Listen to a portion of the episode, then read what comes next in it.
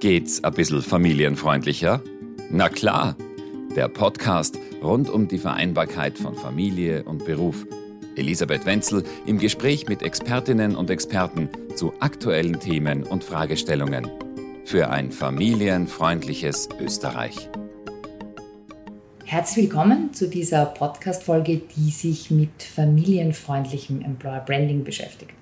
Eine familienfreundliche Personalpolitik hat sich als wichtiger Erfolgsfaktor bereits in vielen Betrieben etabliert.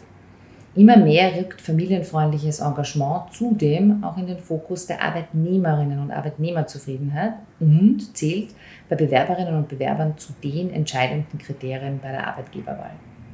Dazu unterhalte ich mich heute mit Barbara Moser, Lead Österreich von DEBA, der Deutschen Employer Branding Akademie. Sie wird uns in dieser Folge erläutern, was so die wichtigsten Aspekte, Effekte und Ausblicke rund um die familienfreundliche Arbeitgebermarke sind und sein können. Herzlich willkommen, Barbara.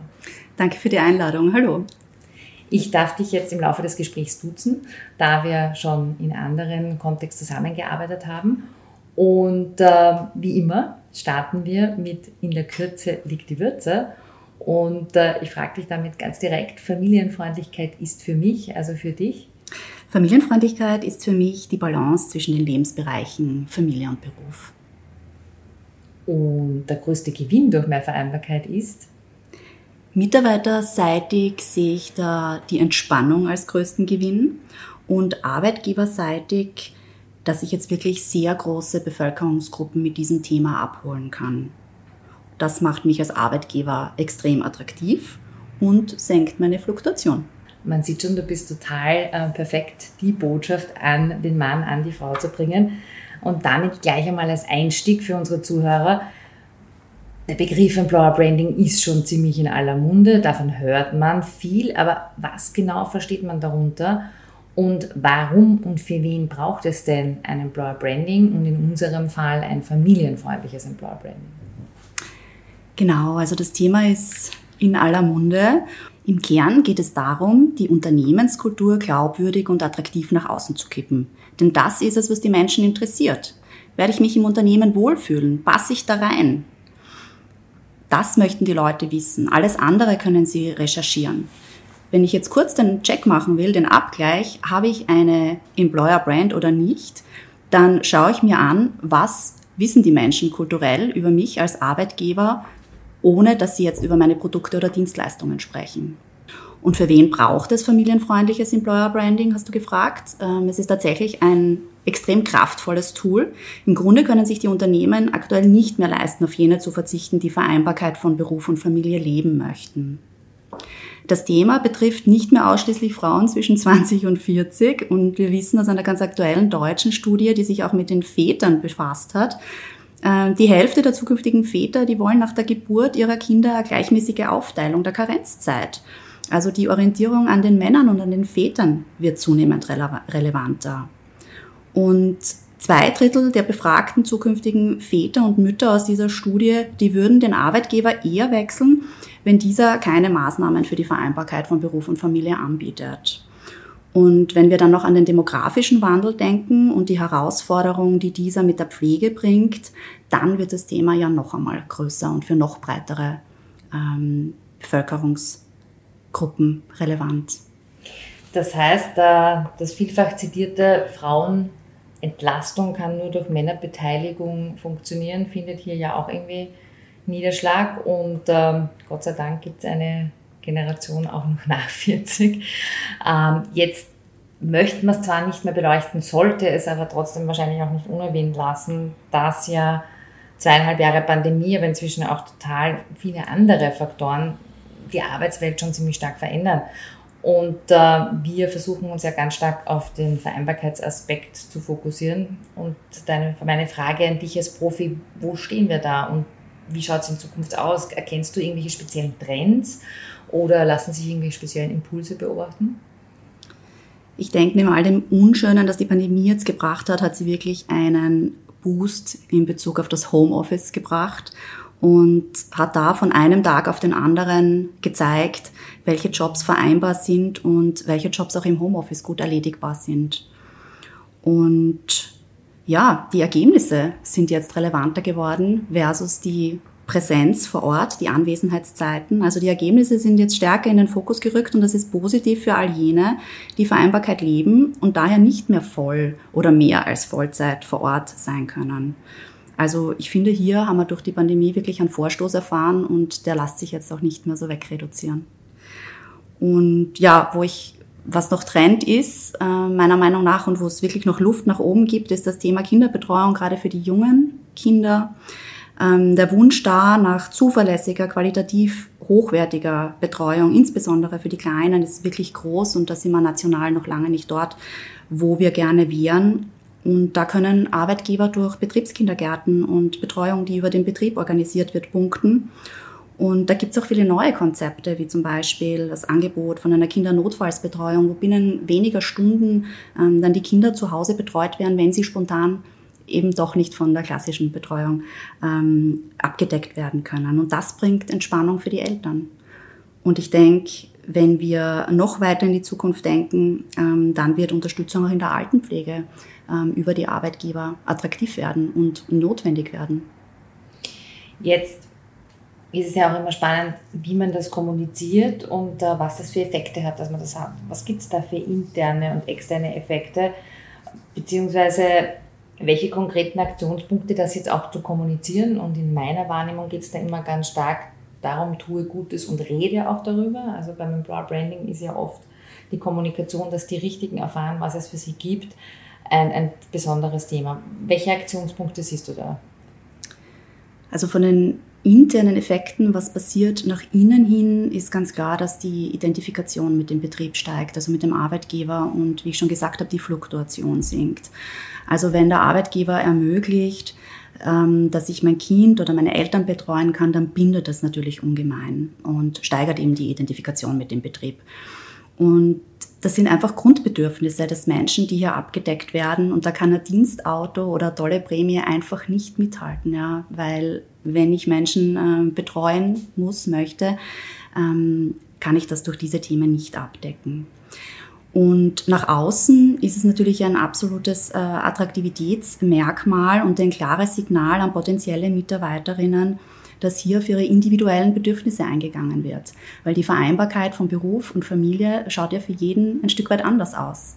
Und da ist die große Herausforderung für die Arbeitgeber, eben auf diese individuellen Bedürfnisse einzugehen. Und ähm, da sind sie auch sehr stark gefordert, ähm, dann ihre Versprechen einzulösen. Wenn ich verspreche, ähm, familienfreundlicher Arbeitgeber zu sein und dann stellt sich für meinen Mitarbeiter, meine Mitarbeiterin die Situation ein, dass es jetzt Thema ist, ähm, dann bin ich durchaus im Zugzwang da auch wirklich das einzulösen, was ich versprochen habe. Und das spricht sich dann sehr schnell herum, ob das geklappt hat oder eben nicht. Ja. Das heißt, da gibt es genauso wie immer das Ding, man soll Dinge nicht ankündigen, die man nachher nicht halten kann. Ähm, wie aktiv soll ich vielleicht mit dem Ganzen kommunizieren? Kleine Zwischenfrage. Also ist das jetzt, ist das überhaupt jetzt noch opportun zu schreiben, wir bieten Homeoffice an oder ist es eh schon selbstverständlich? Das ist wirklich selbstverständlich. Also die Arbeitgeber, die das nicht anbieten können oder wollen, tun sich wirklich schwer. Ähm, da spreche ich natürlich von den Jobs, die im Homeoffice machbar sind. Ja, also in der Produktion ist das was anderes oder in der Gastronomie oder in der Pflege. Aber all jene, die grundsätzlich technisch die Möglichkeit haben, wenn ich das da nicht mehr anbiete, interessieren sich gewisse Arbeitnehmergruppen einfach nicht mehr für mich. Ja. Und man muss ja sagen, 20 und 20 ist auch 40 oder 30 und 30 wäre auch möglich. Also da gibt es sehr viel Spielraum. Und in diesen Berufsgruppen, die du gerade erwähnt hast, ähm, lässt sich ja viel durch Schichtdienst, Flexibilität, durch agile Schichtplanung etc. machen. Also ich glaube, die kann man auch ein bisschen abholen, auch wenn sie nicht direkt im Homeoffice sein können.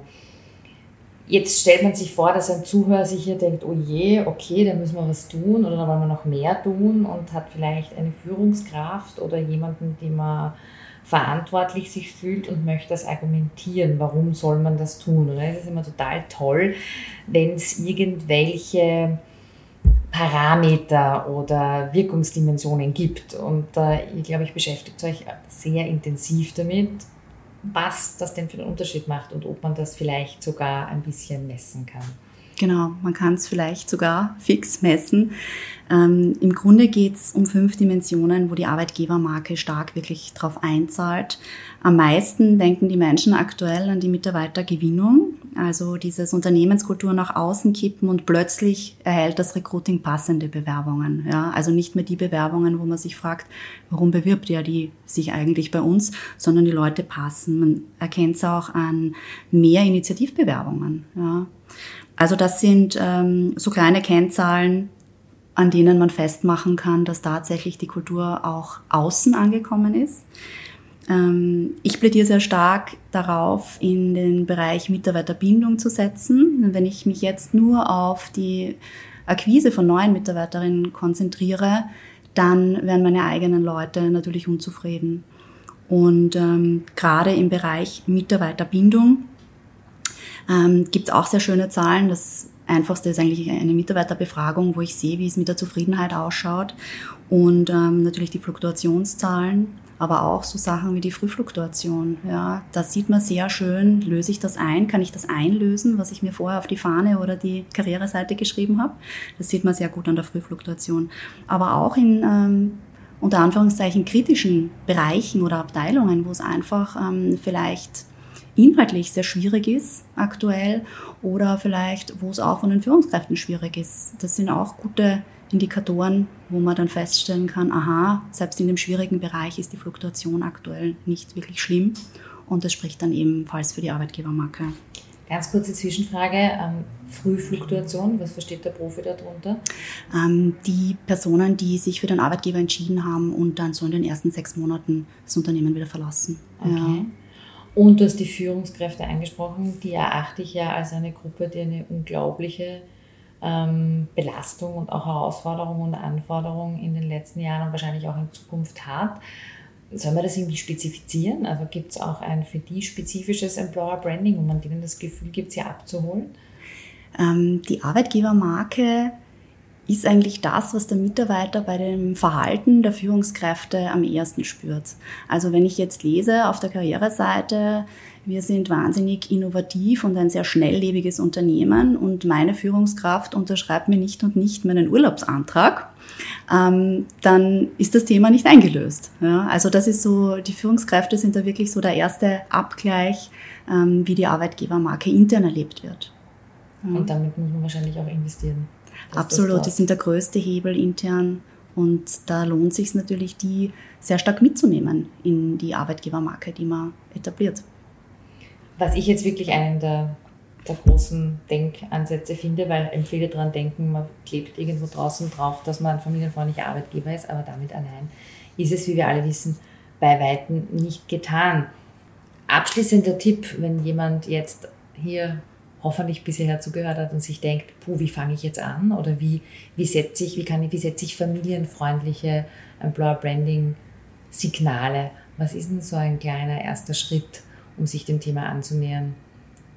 Ein kleiner erster Schritt könnte sein, dass man wirklich auch auf die LinkedIn-Profile jener Mitarbeiterinnen verweist, die diese Familienfreundlichkeit eben schon erlebt, praktiziert haben und dass man da den direkten Kontakt zu diesen Menschen herstellt. Also dass das nicht mehr pauschal über die Website ähm, oder das Karriereportal passiert, sondern dass man da den potenziellen Bewerber, die Bewerberin mit aktiven ähm, Mitarbeiterinnen in Kontakt bringt und da den direkten Austausch herstellt. Das ist am authentischsten.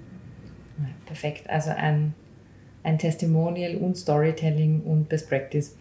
Vielen herzlichen Dank für den super Tipp. Falls man im Hintergrund da gerade ein bisschen Straßengeräusche gehört hat, wir sitzen hier relativ entspannt ähm, im Büro haben zwar versucht, die Lüftung noch zu reduzieren, aber ein paar so Außengeräusche hört man, das Spezielle des Podcasts. Und ähm, du warst zu Beginn in der Kürze, in der Würze extrem prägnant. Ähm, am Ende haben wir auch immer noch so ein bisschen äh, Kürze und Würze zum Schluss. Und es ist natürlich schon für uns ganz, ganz spannend, äh, Expertinnen wie dich auch persönlich zu fragen, Vereinbarkeit ist jetzt herausfordernd, weil weil wir komplett neu denken dürfen. Also grob gesagt war die Vereinbarkeit für die Hälfte der Bevölkerung ja kaum Thema oder kein Thema und bald hat sie Relevanz für fast jeden. Okay. Das ist, äh, freut uns natürlich, die wir für eine gute Vereinbarkeit in Österreich arbeiten, klingt aber auch nach einer großen Aufgabe und äh, damit Familie und Beruf in zehn Jahren. Wo siehst du das Thema und äh, diese Herausforderung? Ich wünsche mir, dass es in zehn Jahren kein Thema mehr ist, ob jemand Familie hat, jemanden pflegt oder andere Lebensbereiche seine Zeit oder ihre Zeit einfordern. Und wo jede, jeder seine Balance findet, ist meines Erachtens komplett individuell. Ja, wow, ähm, ein, ein wunderschönes Bild, das du da zeichnest. Wir, wir freuen uns auf die weitere Zusammenarbeit. Wir hoffen, dass wir dich äh, auch weiterhin in unserem Expertinnenpool dabei haben dürfen, die uns da begleiten, für Familie und Beruf gut zu arbeiten. Ich sage vielen herzlichen Dank, dass du dich so spontan bereit erklärt hast, uns da Einblicke in dieses top aktuelle Thema zu geben. Ähm, bedanke mich sehr, sehr herzlich fürs äh, Zuhören und äh, alles weitere Informationen, wo man dich und deine Arbeit findet und äh, alles, was wir uns in diesem Bereich einfallen lassen, wie immer in den Short Notes. Vielen herzlichen Dank. Danke dir, danke für die Einladung. Vielen Dank fürs Zuhören. Bei Fragen, Feedback oder Themenwünschen können Sie uns gerne unter www.unternehmen-für-familien.at slash podcast kontaktieren.